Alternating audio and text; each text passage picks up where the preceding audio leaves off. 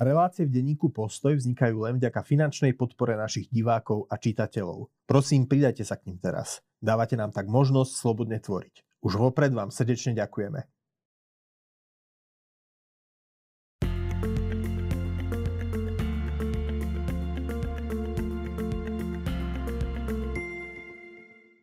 Milí priatelia, dovolte, aby som vás privítal pri ďalšom vydaní našej videorelácie Knihomolov zápisník – Kolegovia tu v postoji sa stiažujú, že keď v kancelárii sedím za pracovným stolom, nie je ma často vidieť kvôli vysokým komínom kníh, ktoré na ňom mám položené.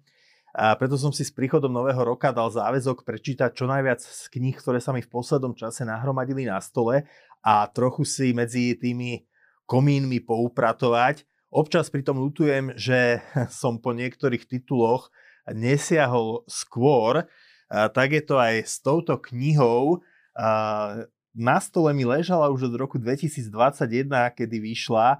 A teraz som sa k nej konečne dostal, prepracoval som sa k nej cez iné knihy. Volá sa Budget Cut a jej autormi sú Martin Voska a Jaro Zacko, špecialisti na marketing z agentúry Triad. O čom je?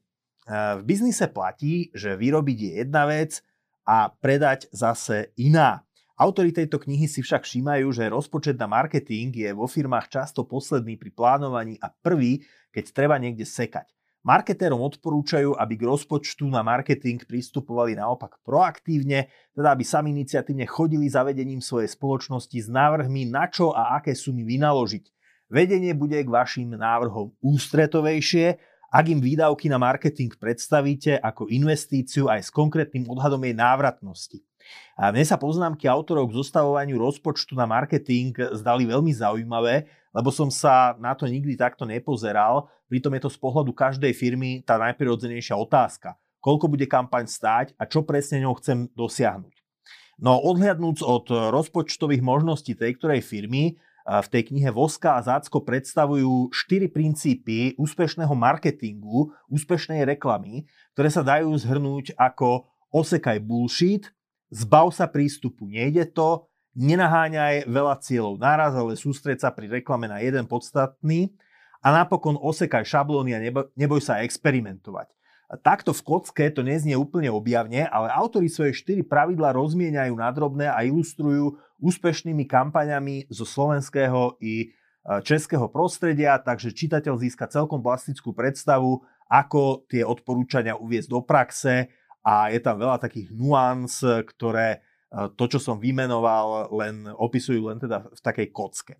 Na knihe Budget Cuts by som vyzdvihol a počiarkol práve to posledne menované, teda že ide o marketingovú príručku, o reklame, knihu o reklame napísanú slovenskými autormi, ktorí vychádzajú z reály slovenského, respektíve českého reklamného trhu, čo rôzne americké príručky na podobné témy pochopiteľne nezohľadňujú. Tomto zmysle by som Budget Cut prirovnal k iným knihám o biznise od slovenských autorov ako Support od Michala Trubana alebo Vezmi život do svojich rúk od Andreja Kisku. Všetky tri totiž zasadzujú biznisovú skúsenosť svojich autorov do kontextu Slovenska, aj keď na rozdiel od tých dvoch ostatných spomenutých kníh zatiaľ teda autory tejto nemajú politické ambície. Táto druhá kniha je úplne z iného súdka, Klára Sever, ešte raz sa obzerám za každou zákrutou krásna spomienka. A ide o knihu spomienok slovenskej emigrantky židovského pôvodu, ktorá vyrastala v Lučenci v rodine Zubára. Počas druhej svetovej vojny mal jej otec prezidentskú výnimku z transportov, no napokon sa aj tá ukázala ako márna, ako zbytočná a rodina skončila v zbernom tábore v Žiline. Takmer zásrakom sa im podarilo odtiaľ nejako vyreklamovať a zvýšok vojny strávili ukrývaním sa na vidieku na starých horách. Po vojne pani Klára študovala výtvarníctvo, pôsobila ako reštaurátorka a vydala sa za novinára, ktorý po nástupe komunistov k moci nesmel ďalej publikovať. Po sovietskej invázii do Československa v roku 1968 s manželom cez Viedeň a Paríž emigrovali do Spojených štátov amerických. Pani Klára veľmi sugestívne opisuje, ako sa im tam podarilo uchytiť. Americká emigrácia pre ňu i manžela dopadla dobre, na rozdiel od iných. Spomína v knihe napríklad e, polských politických utečencov, ktorí sa napokon vrátili domov do socialistického Polska, lebo im na Amerike prekážala paradoxne tá nekonečná šírka výberu i možností. Ide o veľmi pozoruhodnú knihu v tom zmysle, že sa tu v spomienkach Kláry Sever prepletajú veľké dejiny 20. storočia s malou históriou jednej slovenskej židovskej rodiny. Svadby a narodenia tu striedajú choroby, úmrtia a pohreby, no v sumáre sa zdá, že život pri všetkých svojich ťažkostiach ponúka viac toho dobrého ako toho náročného a zlého. Knihou spomienok je aj tento titul Zostane len láska od talianky Chiari Amirante. E, ide o autobiografický príbeh ženy, katolíčky, ktorá založila medzinárodnú organizáciu Nové horizonty. Jej cieľom je vyhľadávať ľudí na okraji spoločnosti a pomáhať im nielen materiálne, ale aj duchovne a zapojením do nových vzťahov a, a tým ich vlastne dostávať z chudoby. Hlboko v 90. rokoch začala Chiara navštevovať nočnú rímsku stanicu Termíny, kde oslovovala narkomanov, bezdomovcov a prostitútky, mnohí vďaka jednak jej sociálnej práci a jednak jej misijnému úsiliu objavili cestu von zo spoločenského dna a popri tom aj našli Boha. Hoci ako protestant nezdielam mariánsky rozmer viery, ktorý tu Chiara miestami prezentuje, rešpektujem jej násadenie pre chudobných a často až bláznivú odvahu, keď chodila na veľmi nebezpečné miesta a medzi mimoriadne nebezpečných ľudí.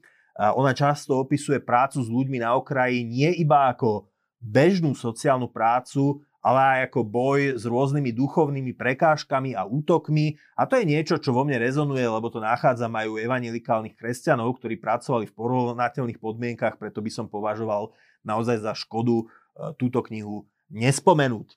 A keď hovoríme o evangelikálnych autoroch, máme tu dnes aj starého známeho, s ktorým sme sa už stretli, americký presbyteriánsky kazateľ Tim Keller. Minule sme hovorili o jeho zamysleniach nad starozákonnou knihou Prísloví. Dnes to bude táto kniha, mm, nesie názov Márnotratný prorok s podtitulom Jonáš a tajomstvo Božej milosti. O Jonášovi a Veľrybe ste už určite počuli. No za tým biblickým príbehom, ktorý často zaznieva na nedelných detských besiedkách, je toho viac. Nie je to teda len o tej veľrybe. Podľa Biblie poslal Boh proroka Jonáša, aby išiel kázať do Ninive, metropolí dobyvačnej asýrskej ríše, ktorá v tom čase sužovala aj Židov. Ak sa Ninimčania nepokoria na Jonášovo kázanie, Boh je rozhodnutý mesto zničiť. Pre porovnanie je to niečo podobné, ako keby v súčasnosti Boh povedal nejakej ukrajinskej náboženskej autorite, aby išiel do Moskvy vyzvať Rusov na pokánie, inak ich zničí. Nie jeden Ukrajinec by sa odchodu do Moskvy snažil zrejme vyhnúť a radšej by Rusom želal Boží trest za zločiny vlády bez možnosti vyhnúť sa mu pokáním. Jonáš bol taký istý, uteká od Božieho poverenia, no Boh ho do Ninive predsa len nasmeruje, tam do príbehu vstupuje aj ten známy zážitok s morským živočíchom, v ktorého útrobách Jonáš strávil 3 dni. Jonáš napokon do Ninive dorazí, káže tam pokánie a je natoľko presvedčivý, že Ninivčania sa naozaj kajajú a Boh sa zútuje nad ich mestom. Z toho je však Jonáš nešťastný, sú to nepriatelia jeho národa a Boh mu potom udelí lekciu s ricínovníkom. Nebudem pokračovať na tomto mieste, prečítajte si to v Biblii alebo choďte k tomuto komentáru známeho biblického príbehu. Keller tú Jonášovú neochotu vyplniť Boží príkaz vysvetľuje jednak prorokovým nacionalizmom, jednak jeho spa- samospravodlivosťou a nepochopením veľk- veľkosti Božieho milosrdenstva a klade čitateľovi otázku, či aj my v 21. storočí nie sme v našich životoch podobne neposlušní a duchovne krátkozrakí ako Jonáš. Pri prorokoch ešte zostaneme. Napokon tu dnes máme jednu slovenskú prózu zo súčasnosti, Jan Podmanický, Prorokov hriech.